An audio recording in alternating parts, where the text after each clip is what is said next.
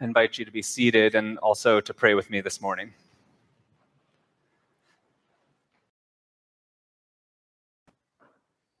Holy and gracious God, we pray that you would speak to us a word, having heard your scriptures read and proclaimed, that we might be transformed by a word we might hear from you, so that we might be empowered by the power of the Holy Spirit to be your love in the world, and that the meditations of my heart and the words of my mouth be pleasing to you, O Lord, our God. Amen. Well, this morning is another week in our story about the unexpected and sometimes disruptive power of the Holy Spirit, as we have seen in the book of Acts.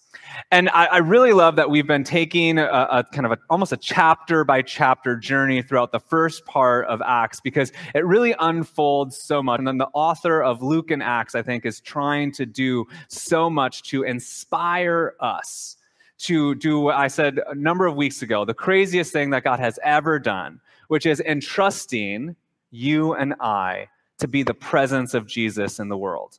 Uh, that when Jesus leaves during the ascension and before the power of the Holy Spirit comes on the church, he says, You will be my witnesses in Jerusalem and then in Judea and Samaria and all the earth. And I gave the analogy a long time ago, uh, or a number of weeks ago, of like, you know, getting Thor's hammer. If you're a Marvel's comics person, you know, and Thor has this giant hammer that only the power of Thor can wield. And it's like us being given this hammer and said, go, run, do your thing. And all of us, like, wait a second, we're not Thor, though. you know, like, we definitely cannot do this. And uh, over and over again, though, what we've been talking about is how you're right, we cannot do this. But there's something about this mysterious work of the Holy Spirit at work in us that allows us to do it. And the crazy thing is, is that the more that we think that we have the Holy Spirit and like have have this power, the more that we think that we are Thor, we fail to do it because we miss something. We miss something. And last week we talked about Peter and how Peter found himself in the exact same shoes as Jesus just five weeks earlier.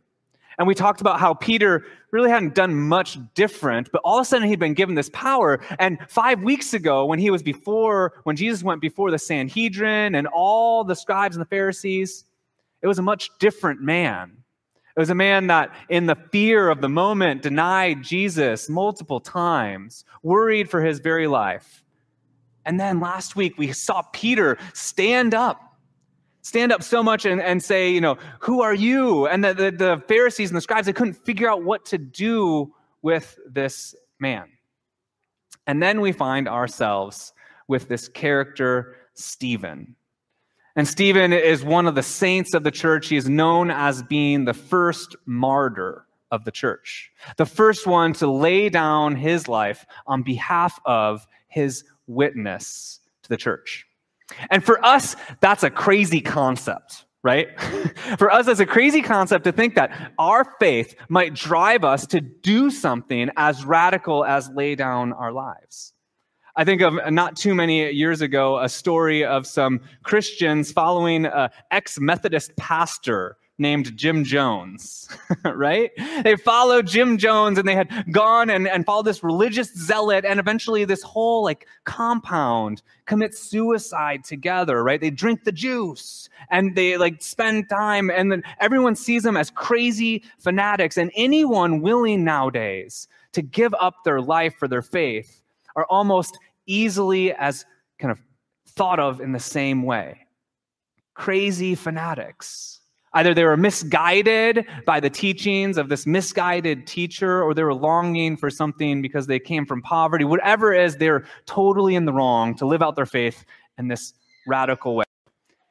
And I think that sometimes, you know, we kind of uh, look at people with this extreme sense of faith and we either say, we don't have it, or we radicalize them in some ways. Like oh well they're just kind of crazy right? Or they just don't you know maybe took one too many drinks of that juice right? But there's something about the power of the holy spirit in this moment of the church that gave not just Stephen, but all of the early apostles, except for one, ended up leading their life to martyrdom. That they were able to have this uh, power and courage and to stand up and to speak the truth. And, and if you think to yourself, well, I don't know if I could do that, one of the things that's interesting as I've been prayerfully reflecting on this scripture, you know, we remember we talked about Jesus says you're going to take Thor's hammer and you're going to go out. And so when we think of like some of the people that like give up their lives for the name of faith, it's the people that are like the most convinced about everything that's going to happen. And we just look at ourselves and again say they're either crazy or crazy, right? And we just don't think that we can think about it.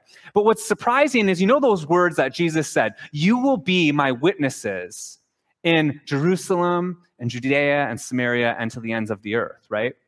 We think of that as, you know, the people that are going to stand up for God and, you know, go boldly off into the adventurous future of the unknown and proclaim the good news of Jesus. Well, did you catch in the scripture reading the reason in which the early Christians left Jerusalem? The reason in which the early Christians left Jerusalem was this event. It wasn't because they were empowered to like do something they never thought that they could do. It's because they became a diasporic people, a people that were fearful of what was going to happen to them if they stayed in this place. And they went out, and as they went out, they proclaimed good news. All of a sudden, this persecution started happening of the followers of the way, which is what they called the early church. And they thought that they would end up like Stephen. And so I imagine the early disciples said, Go, go, get out of here, get out of the city. And the spread of God's proclamation charge to all of us began out of that sort of like, oh, instant moment, this moment, kind of a fearful moment that goes out. And I want to make this kind of audacious claim that living out our faith and the power of the Holy Spirit kind of lives in this limbo of fear and sort of faith. That being going out in the name of Jesus and the proclamation and the power of the Holy Spirit lives in the limbo between faith and fear. Faith and fear. Because Stephen, what we skipped over in his 51 verses, I spared you of that. I invite you to go back and read it. Is he tells the story of Israel and the church. He tells the story of Israel and the church in so much that the, they've given the opportunity throughout the history that God had created all things, and then you know Abraham and was called out to be God's people, and then kind of over and over again they could be faithful, or they could complain about their situation wandering in the wilderness. They could be faithful or they could put up false idols before them. And it's this sort of this kind of dualistic choice that they're given over and over. And what we hear in Stephen in the scripture that I read is the very end of it. You know, it was the very tail end. He had gone on for this whole time depicting the choices that we have to make. But eventually saying, You stiff necked people, why do you continue to choose the other way? Because the, the thing, remember, I said between faith and fear, this is the life of the Jews at the time. They were and still are a diasporic people, a people spread out, a people that have earned their faith through uh, the persecution, through the difficult circumstances, through the Babylonian, Babylonian exile, through the, the challenge of staying faithful amidst the Greeks that came in and desecrated the temple. And then now trying to find a way of faithfulness under the Roman regime, they had found a way to be faithful, to be God's people under difficult circumstances. And so, but they missed it at one point, right?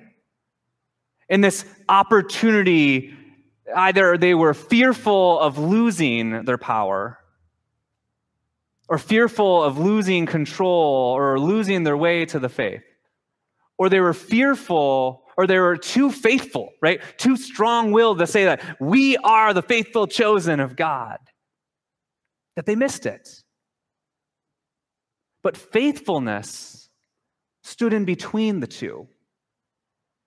It wasn't completely driven out of fear. It wasn't completely driven out of 100% conviction that I know the way. Faithfulness stood in limbo of faith and fear. And it is easy to think about demonizing those Jewish people like Saul, who persecuted the early Christians of the way.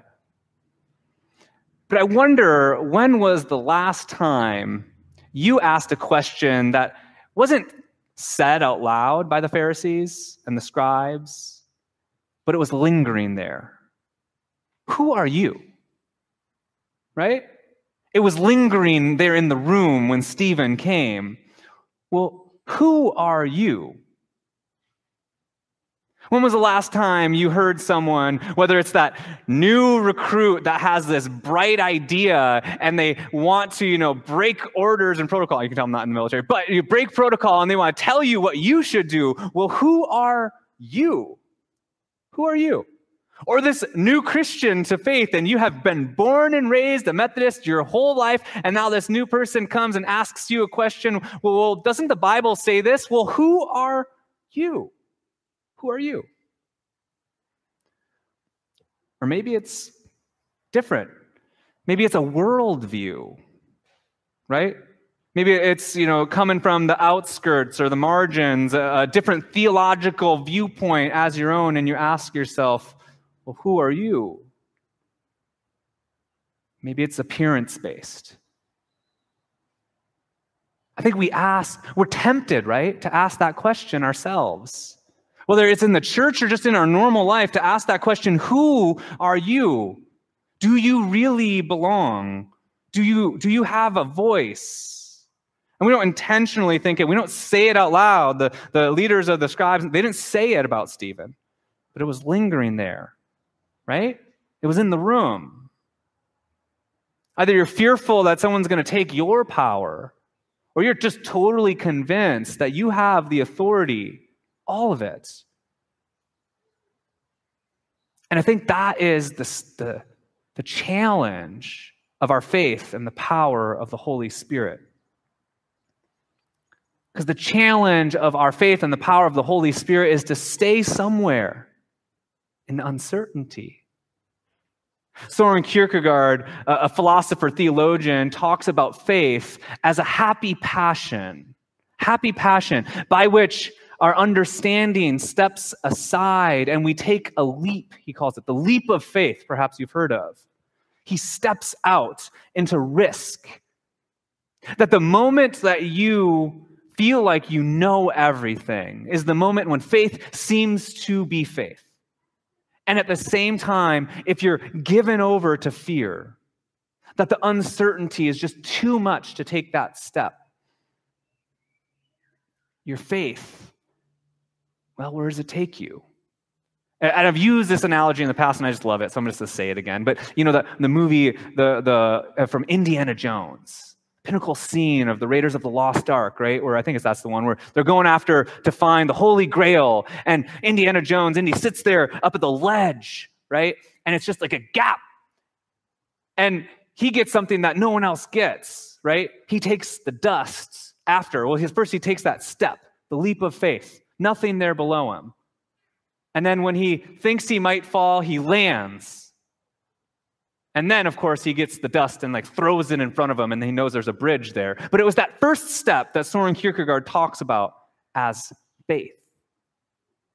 Not knowing, but taking the risk, none the same.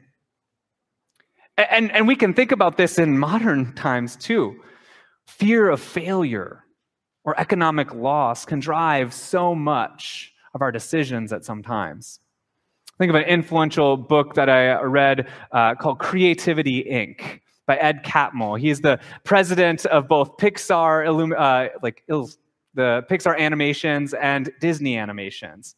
And he didn't start as Disney animation president. He started as Pixar, which was all of a sudden became known right as Disney kind of was like going through a lull in the movies. The, their box office was not doing well, and people were kind of getting tired of the princess song bits that they had going on. And then Disney and then Pixar was doing this creative stuff that, you know, and they're winning all of the Oscars for animated films over and over and over again. And one of the things that Ed talks about, it's a kind of a narrative of his life and his journey. He, he talks about the challenge it is to take risks and empower artists to take risks. But he is also the president of a company, and he knows that there's all sorts of other things like timelines that have to be followed. There's marketing that helps drive the funding for everything. And so he uses language and he talks about you must feed the beast. you must feed the beast of the institution and the marketing and everything, but you cannot let the beast devour the creativity and the sense of risk a, a, perfect example, what am I talking about, or what was he talking about, is in the movie Encanto.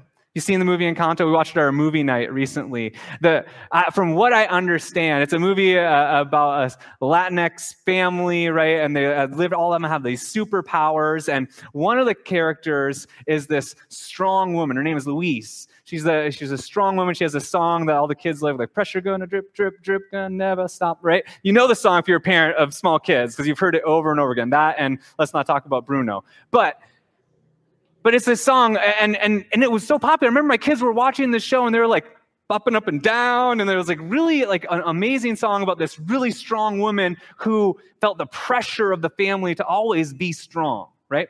But from what I find out is that actually the artists of that movie had to fight tooth and nail to make that character who she was.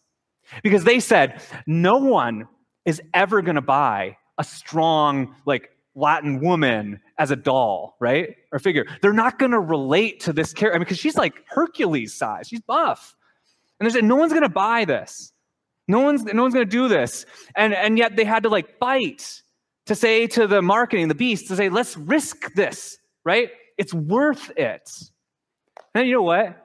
They can't make enough of those dolls to keep them on the shelves. and she's one of the most popular characters in the entire movie. But you can just see that, that question that's lingering. Well, who are you? Who is this character? No one's going to want this, this perspective, this voice, right? Now, no one's going to relate to that strong butch woman. No one wants that. But sure enough, that risk surprised everyone. And that's what Ed talks about over and over again in his book about how you need to be willing to take the risk, to foster that, and to not be overcome by fear, right? They're fearful. It's either off brand or it's just going to be an economic tank, right? It's just going to go down like the Titanic. And we can be fearful about the same things in our lives of faith, just in our lives. We can be overcome and succumb by what's next or what might be. Or at the same time, we can be so sure of ourselves that we know the way, the truth, and the light, and it is here. And in both instances, we miss the opportunity for the Holy Spirit to move in us and to come be in us, empower us to have the confidence and strength to overcome fear, and to have the foresight and the wisdom to not be blinded by our own sense of sureness.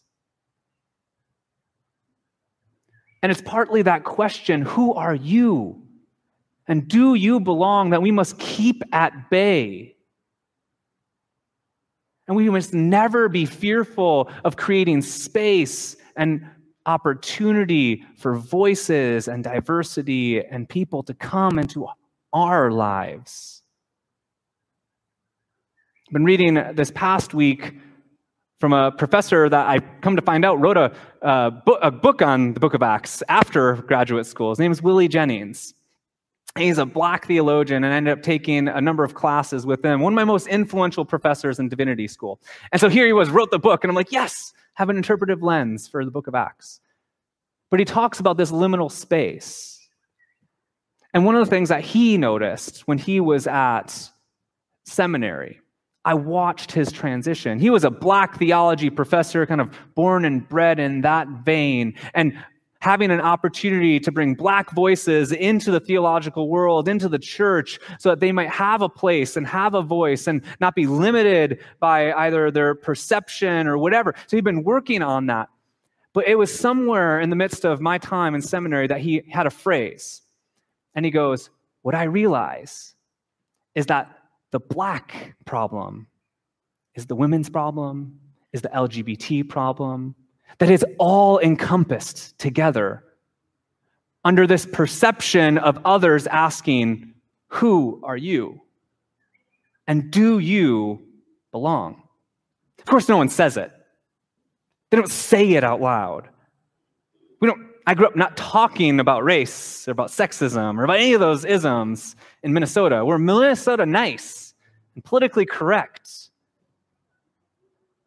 But it's there.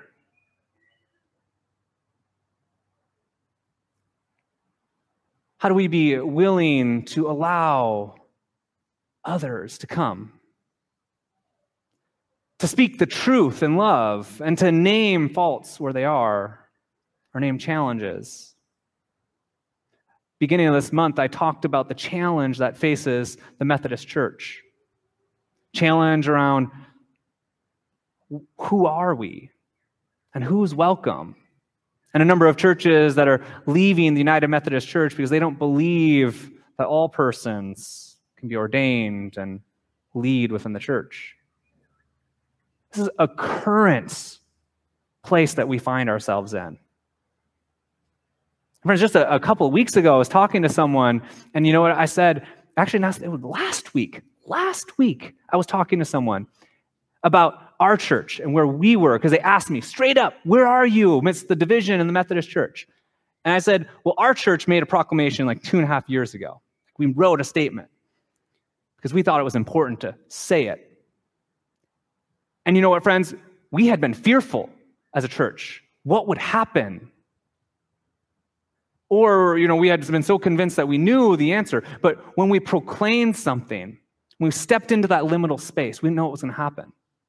I've had dozens of people with the same refrain as that person this past week. I'm so thankful that your church has said this. When we take a risk, we don't know what might happen, but something, the power of the Holy Spirit might be there. It might transform us. But we must be willing to take that step of faith, to take the risk, not be overcome by fear, not be so sure that we know. And that speaks to both sides over and over again. That's something we must be working towards. Not being overcome by fear, not being so sure of ourselves. I invite you to pray with me. Holy and gracious God, the power of your Holy Spirit has the ability to change us. Sometimes we're too rigid and miss your speaking. And other times we're too fearful to proclaim the truth in love, to allow the other in. But we know, God, that your Holy Spirit has worked in the past and started with whispers and moved into these loud voices and movements of the Spirit.